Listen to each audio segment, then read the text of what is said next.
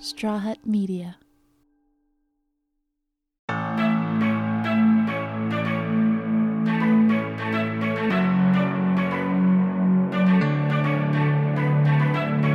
There are lies people tell us to keep us in line.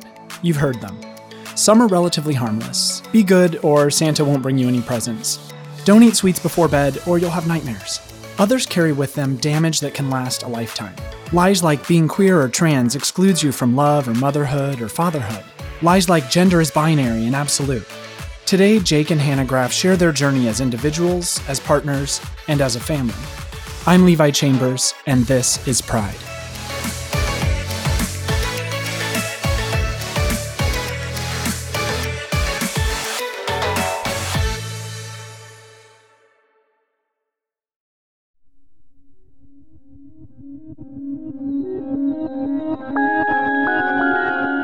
Jake and Hannah are not only one of the most beautiful couples I've seen, they also have a pretty cute origin story. I always enjoy telling this story. Um, I'll start us off. Jake had been traveling doing press for a film he had acted in that was getting rave reviews, Tom Hooper's The Danish Girl. Hannah had just been publicly outed by the British tabloid, The Sun.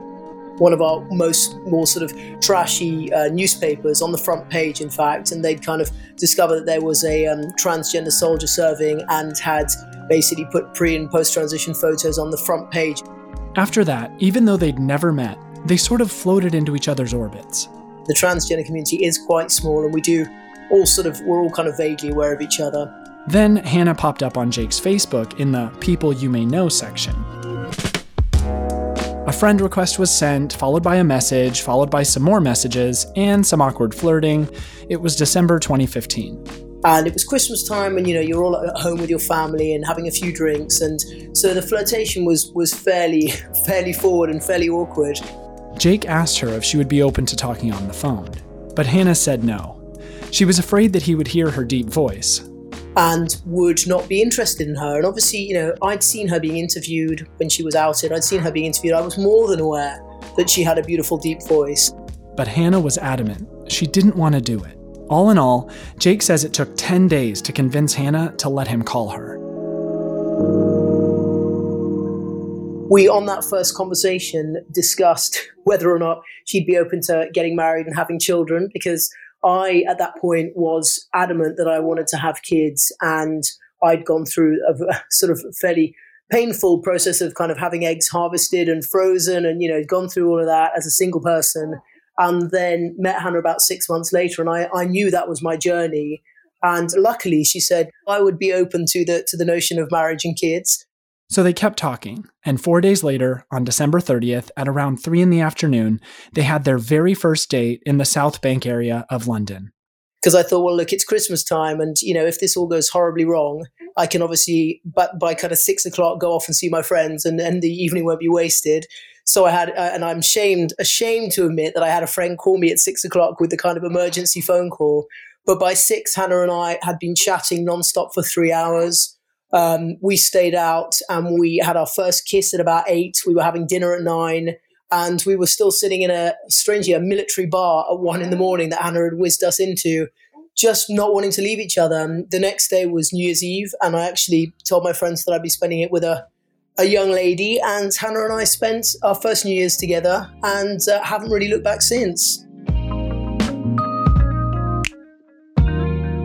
My name is Jake Graf, and I am a writer and actor and director. My name's Hannah Graf. I am Jake's wife. That's not the only thing that defines me, but that is one of the things I am. After coming out in twenty thirteen, Hannah became the highest-ranking transgender officer in the British Army. She took on a role as the Army's transgender representative, where she advised senior Army commanders on transgender policy and offered mentorship and support to trans soldiers. Last year, for her service and advocacy, Prince William awarded her an M B E, which stands for Member of the Most Excellent Order of the British Empire. Yes, that's really what it's called. Hannah left the Army in twenty eighteen, when she and Jake decided to get married and start a family. And, spoiler alert. So um, we do have the baby in the room. We, we she had, she was in the kitchen a minute ago, but we uh, she was crying. So we now have a baby in a Moses basket. really just next to the to the computer. She's eight weeks old yesterday, so if she squeaks a little, it's only because she doesn't know anybody yet. So she's got a she's got a pacifier in her mouth, and she's all swaddled, and she looks quite happy, but she looks very wide awake. So if you hear any squeaking, then it's from our eight-week-old.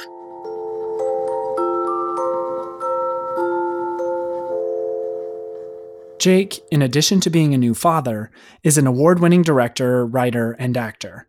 You probably saw him in The Danish Girl, or alongside Keira Knightley in Colette. And you may be familiar with his viral video, Headspace, which is now used in hospitals, universities, schools, and prisons as an educational tool. Okay, fine. I'll stop bragging about them. Breathe. Jeez. Oh, you'd think there'd be another bathroom we could use. Gender neutral. I can't get people to leave because of me. So I'm a London boy, uh, born and bred, and I had a really lovely childhood, bar the fact that I knew from the age of about three that I was meant to be male, that I was male, and that everyone was telling me I was a little girl. And I mean, my my mum tells me that it was pretty much as soon as I could speak at the age of about two and a half, I managed to get out the words, you know, I am a boy, I'm a boy. And I would, according to her, tell her this every day for the first, you know, few years of my life until I realized that children, young girls, weren't supposed to say that they were boys. Growing up in London in the eighties, Jake didn't have access to resources for trans people. The word transgender was new and hadn't been secured itself in the nomenclature. There were no online communities. The internet was still just a thing scientists used to share data. So I grew up feeling very different, feeling a bit like, like there was something seriously wrong with me. Um, no one would listen to me when I told them who I was. He was bullied at school for wearing his hair short, for not looking like he was expected to. No one really understood why he was who he was or what to do about it.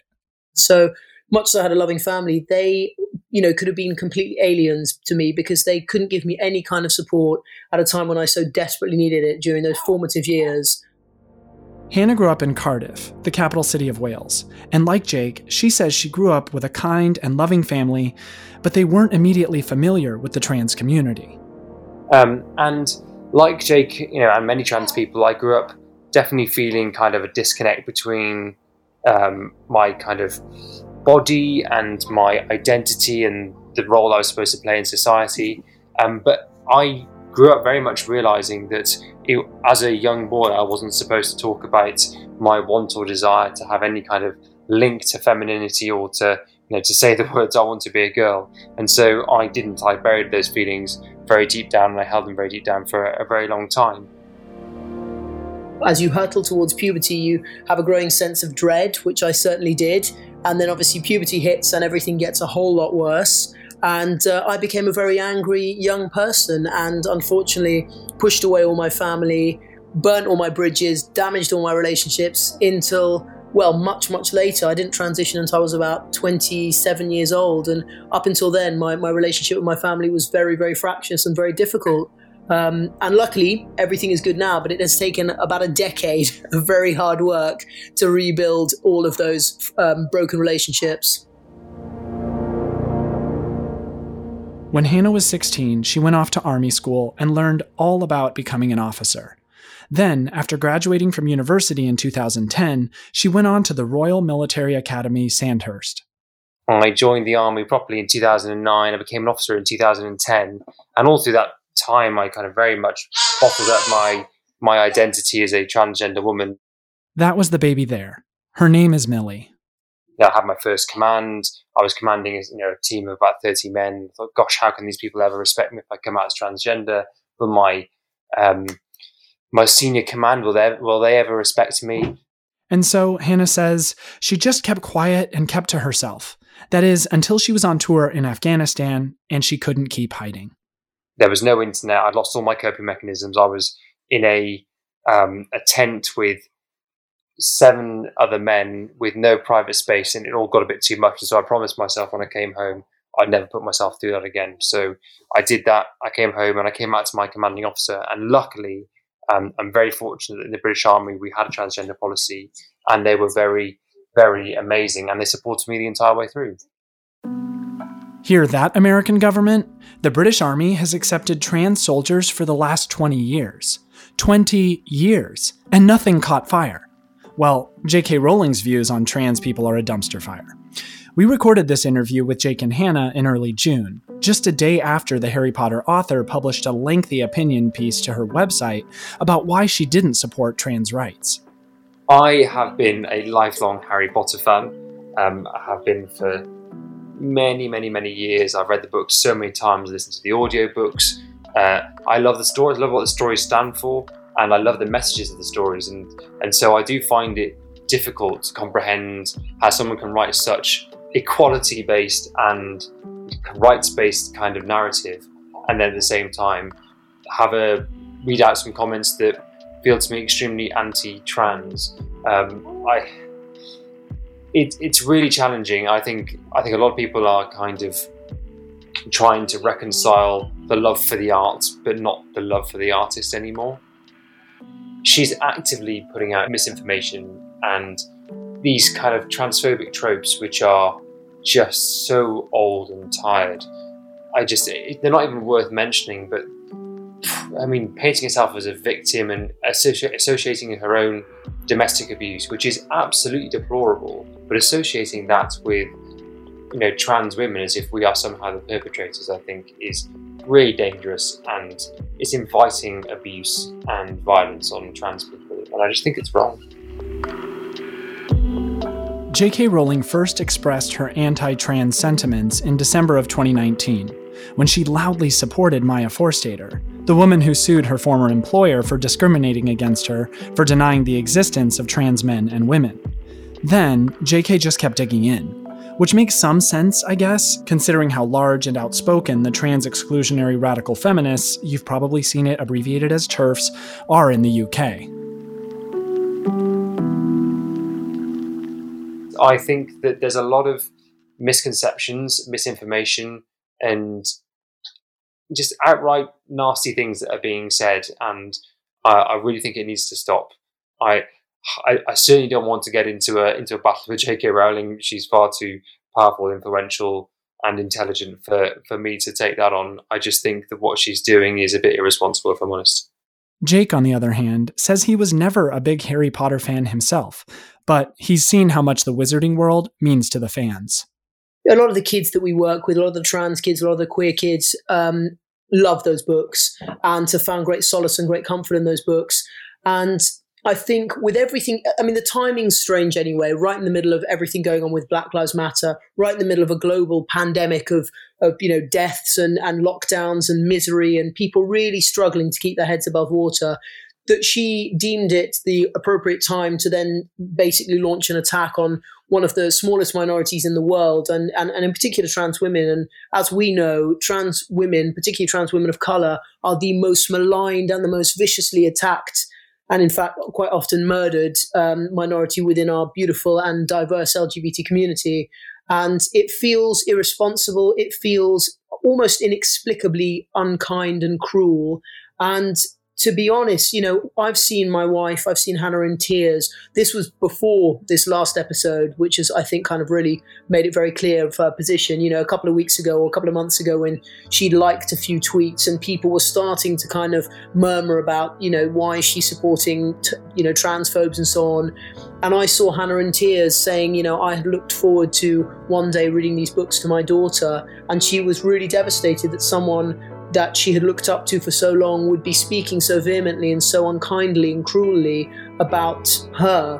And, you know, whilst obviously trans men are, are touched upon, we largely get kind of left by the wayside because obviously, you know, we almost derail the argument. If, if Hannah's not meant to be in a woman's space because she's really a man, then obviously it means that I am meant to be in a woman's space. And that doesn't quite fit into the rhetoric of the of this sort of transphobia. So trans guys usually get sort of left out of it. Although, as I say, this time we were dragged in a little bit. Honourable but, mention. Yeah, honourable mention, which is nice. Um, I mean, one of the things I would say, though, is that I have been pleasantly surprised by how many people are vocally standing up for us, you know, and our allies, especially, obviously, from her films. You only have to look at, you know, Daniel Radcliffe, Emma Watson, Eddie Redmayne, and a handful of other, you know, actors who have all been part of her films, saying, I strongly disagree. They tend to be younger, they tend to be have a, you know, maybe a different view on the world, and that's good, and I see some hope there for the future. So, you know, it's, it's, it's challenging, it's always going to be challenging, but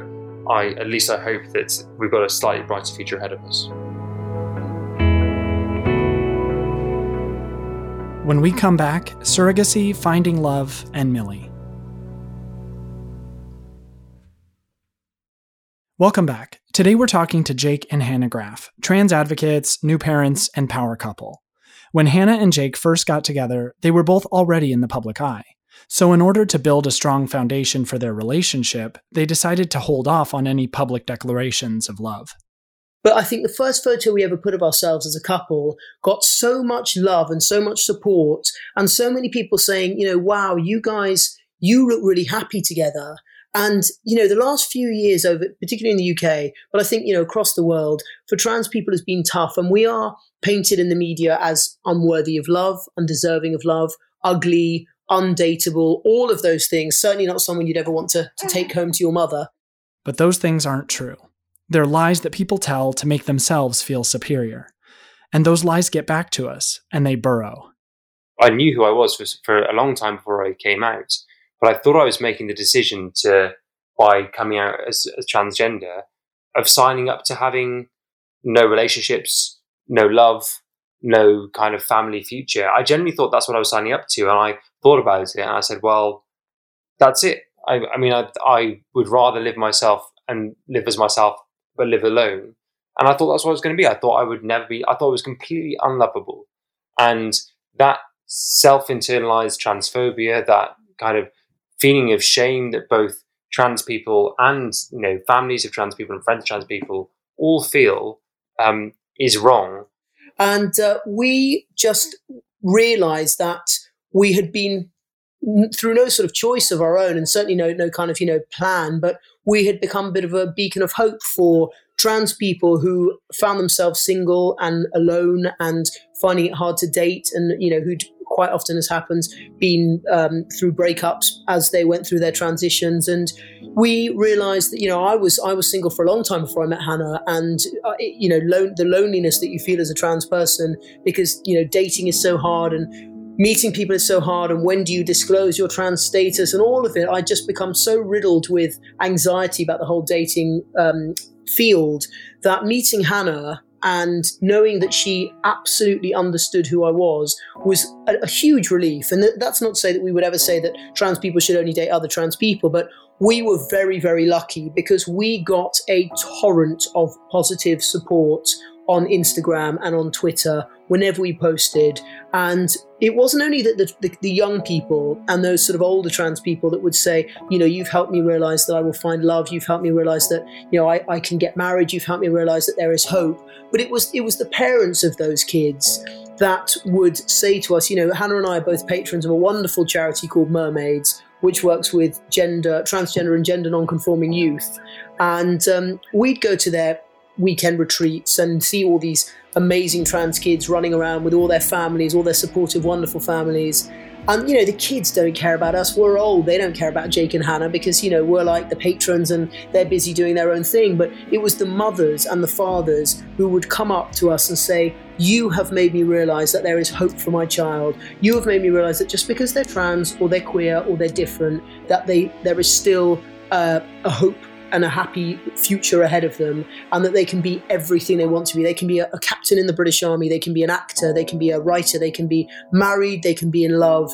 And it was that, I think, for us that really kind of realised the importance of being out and being visible, because Hannah and I grew up without any positivity, without any representation, without any visible role models. And I know from my point of view how desperately detrimental that was and how much that hurt me as a young person, seeing no one like me.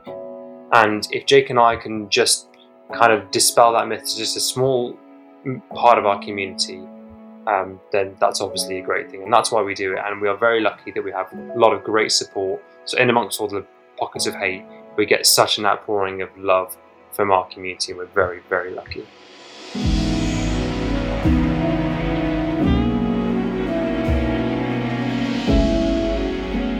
When Jake and Hannah decided to start their family, they knew that having children as a queer couple would come with its own set of challenges. The year they were married, twenty eighteen, is the same year Freddie McConnell was in the news for giving birth to his son. A documentary about that journey, called Seahorse, was released last year. You can rent it on YouTube. Freddie, a trans man, wanted to be listed as father on the birth certificate of his child.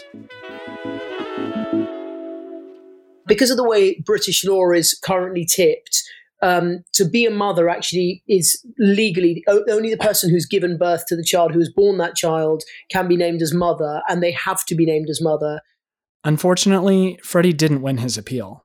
Obviously, British and American laws still have a lot of catching up to do, but the progress is slow, especially when it comes to child rearing, because trans people are still a small minority, and trans people having children is an even smaller minority. It's new territory. When Hannah and Jake started their parental journey, they decided to use one of the fertilized eggs that Jake had stashed away and have their baby with the help of a surrogate. It just felt like the, the most common sense option. Jake, as he said, had already gone through some fairly difficult processes to, to have embryos created and frozen. Um, and so we needed somewhere for them to, to bake and cook. And so we decided to look at, look at a surrogate as our first option. We looked into the laws, and we knew going into it that we would not both be named on um, Millie's birth certificate originally, um, that if we wanted to be on her birth certificate originally, it would probably be me as parent number two, uh, or Hannah could choose to go on and she would be listed as father. So we knew that it was going to be an unusual ride. And obviously, you know, Freddie's kind of paving the way as as in terms of having actually had the child himself. But obviously for us, we were, this is completely uncharted territory. I think we think we are the first couple, the first transgender couple to undergo the surrogacy process in the U K. So as it stands, we um, have to complete what's known as a parental order um, in the next few weeks. And then Millie will become legally ours. At the moment, as it stands, she still legally is not our daughter.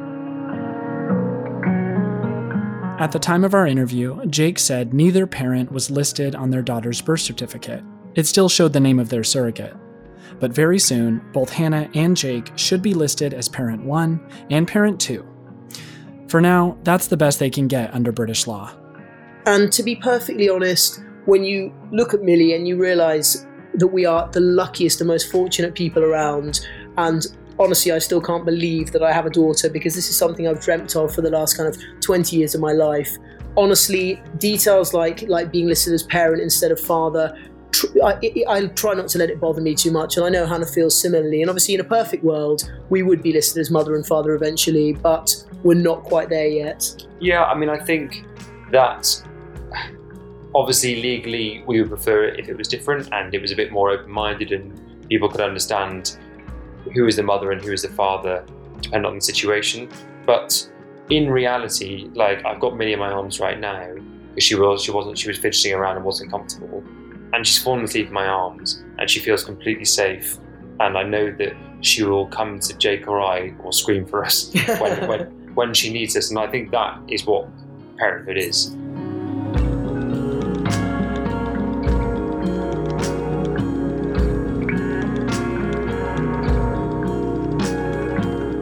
Sometimes it's outdated laws that try to lie to us. Sometimes it's the loud, intolerant voices of the super rich and super powerful. And other times, people we hadn't thought about in years creep out of the shadows to provide their unsolicited feedback. After doing an interview about their choice to use a surrogate, an old school friend of Jake's felt impelled to reach out. And I got a message saying, you know, sorry, don't want to butt in, but, you know, I, I really, I wanted to voice my feelings because, you know, I'm a mother of three children, which already you think, well, okay, lucky you. And she said, I know that, you know, if anyone took a child from me, it would be ripping my child from my breast. And it's so terrible. And I can imagine that, you know, it, you, you would be draw, you know, dragging this child from its real mother. And, you know, all of the sort of, again, the the, the myths around surrogacy that, certainly in this country, that you're stealing a woman's baby to, to kind of appropriate as your own. Yeah, I mean, one of the one of the common things that is, gets said, well, well, why are you going through surrogacy? There are so many babies out there without without a family that need need adopting. You know, you should go through adoption first. And I've had people say that to me, even though they've got their own biological children. And you just think, well, hang on a second, how is that any different for you bringing your child into the world? It just seems that, again, like Jake says, there's a, it's kind of open season to be able just to express your views, even though they make no logical sense. I mean, our surrogate had wanted to be a surrogate for um, about ten years, twelve years, and she loves being pregnant, and she really wanted to help an L G B T couple, which was great and worked very well for us. And she absolutely loved the whole thing. And we've already discussed, which she volunteered, doing it again to, to have a little um, brother or sister for, for Millie. A few weeks after the initial message, Jake says the friend reached back out and said, having thought about it, I realized that that wasn't fair, and I don't know how it feels to not be able to have children of my own. And, you know, I, I hope that you're not still angry. And uh, I have now been able to put that to bed. But it was one of those things at the time I read this message and I just thought, what a strange thing to say to someone who's unable to have their own kids, you know, that you feel that it's your place to put that judgment on them. Over the last eighteen months, Hannah and Jake have had a camera crew documenting their lives as hopeful, then expecting, and now happy parents. They've been with us for our entire surrogacy journey and followed us from finding our surrogate to, you know, getting to know her, to the whole kind of counseling that you have to go through to see if you're a good match, to the first uh, embryo transfer, which amazingly in our case took straight away. So we've had this camera crew with us the whole way along. Obviously, we've got now this amazing kind of film on, you know, record of Millie's entire start to life, which is just, I can't imagine a better home video to be able to kind of pop on when she's six or seven years old. We will always bring Millie up with honesty and openness, obviously in an age-appropriate way. But I think, you know, a story like surrogacy is one of real love, you know. I don't want to like belittle the way most people have, you know, um, have kids, but it's a fairly simple process um, to begin with. Whereas, you know, a huge amount of administration, finance, um, energy, emotion has gone into making sure that Millie is in our lives, and that is just testament to how much we wanted her and how much we love her. Um, and as for the rest of the stuff, I think it's what if you are open and honest with your child, then. It's nothing to, uh, it just becomes normal. We'll bring bring Millie up to be as open, as honest, as kind, and as accepting to other people who are different from her as we can be. And we will do our best to make sure that is her norm. And we hope that other people in the generation are also getting the same upbringing. Because if that's, if we have a whole generation of people who are being taught to be more open-minded and more accepting, all a hell of a lot of these issues that we're facing very keenly right now and today should not be there. Outside of their plans to raise an empathetic, kind, and open-minded daughter, Jake and Hannah work with Mermaids, an organization that supports trans and gender-diverse children, young people, and their families in the U K. Mermaids will support the child, they will support the parents, they will help these kids uh, come out in schools, they will help, you know, get the, get the child integrated into schools. You know, these are kids who have always known who they are, who, for the most part, if they're in the Mermaid system, mostly mostly have supportive parents who just want their children, children to be happy. And, you know, a lot of these kids, because they are so desperate to, to, you know, have the help, to have the medical help, a lot of them have tried to take their own lives. A lot of them are self-harming, and Mermaids will make sure that that, as much as they can, stops and the kids feel supported and know that they're not alone. And Hannah was their first patron uh, five years ago now, I think. Yeah. And I was invited on shortly after Hannah and I got together as their first uh, trans man patron, trans male patron. And we see the incredible work they do, and we see how many wonderful, brave, together young people come out of that uh, charity. And it's very sad because that is not without a huge backlash in the U K, because they are accused of trying to Uh, push kids into transition and lure kids into transition and all of these nonsensical things, the gay agenda, the trans agenda.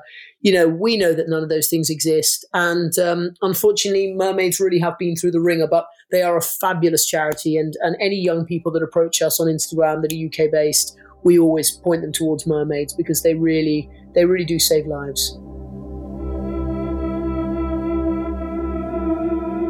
So, as we near the end of our time today with Jake and Hannah, what can these two beautiful, kind, and loving parents offer us in the form of guidance? Firstly, there's no there's no like blueprint for being transgender or queer or, or anything really. You are who you are. that is, you know, that is not changeable. And so don't try to fit any mould, whether that be one that, you know, a cisgender heterosexual society says it is, or maybe a queer society. Just being you is who you are, and you should celebrate that, and you should love it and be authentic.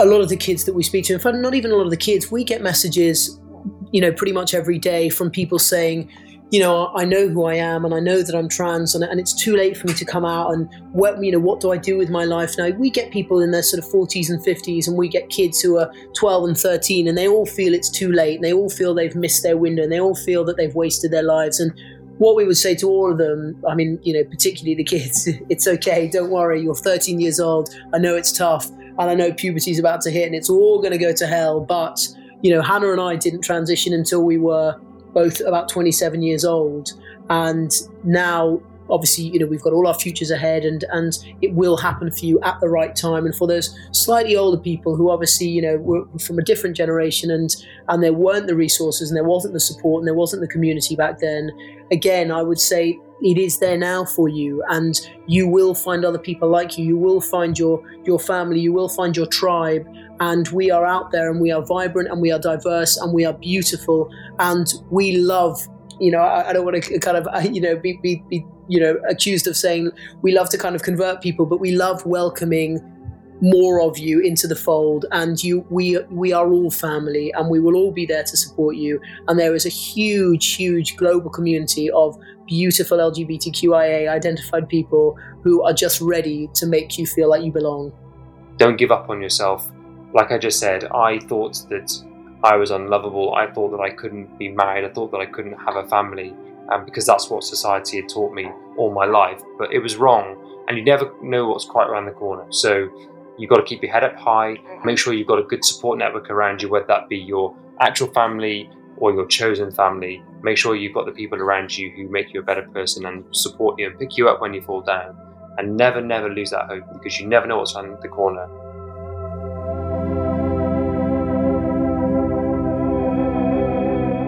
Catch up with Jake and Hannah on Instagram at Jake underscore Graf five, that's G R A F, and at Hannah W two five three. You can learn more about Mermaids at their website, mermaids dot org dot U K.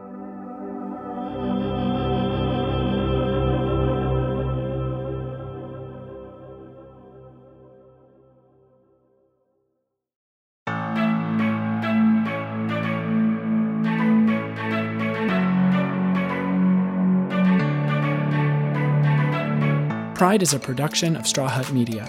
If you like the show, leave us a rating and a review on Apple Podcasts, Spotify, or wherever you're tuning in from. Share us with your friends, subscribe, and follow us on Instagram, Facebook, and Twitter at Pride. You can follow me at Levi Chambers. Pride is produced by me, Levi Chambers, Maggie Bowles, and Ryan Tillotson. Edited by Sebastian Alcala.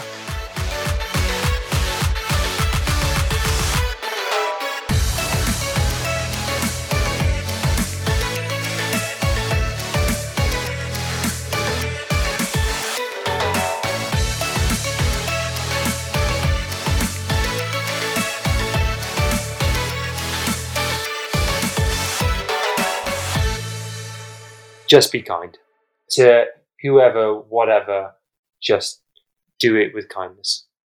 Ugh, you're going to make me cry.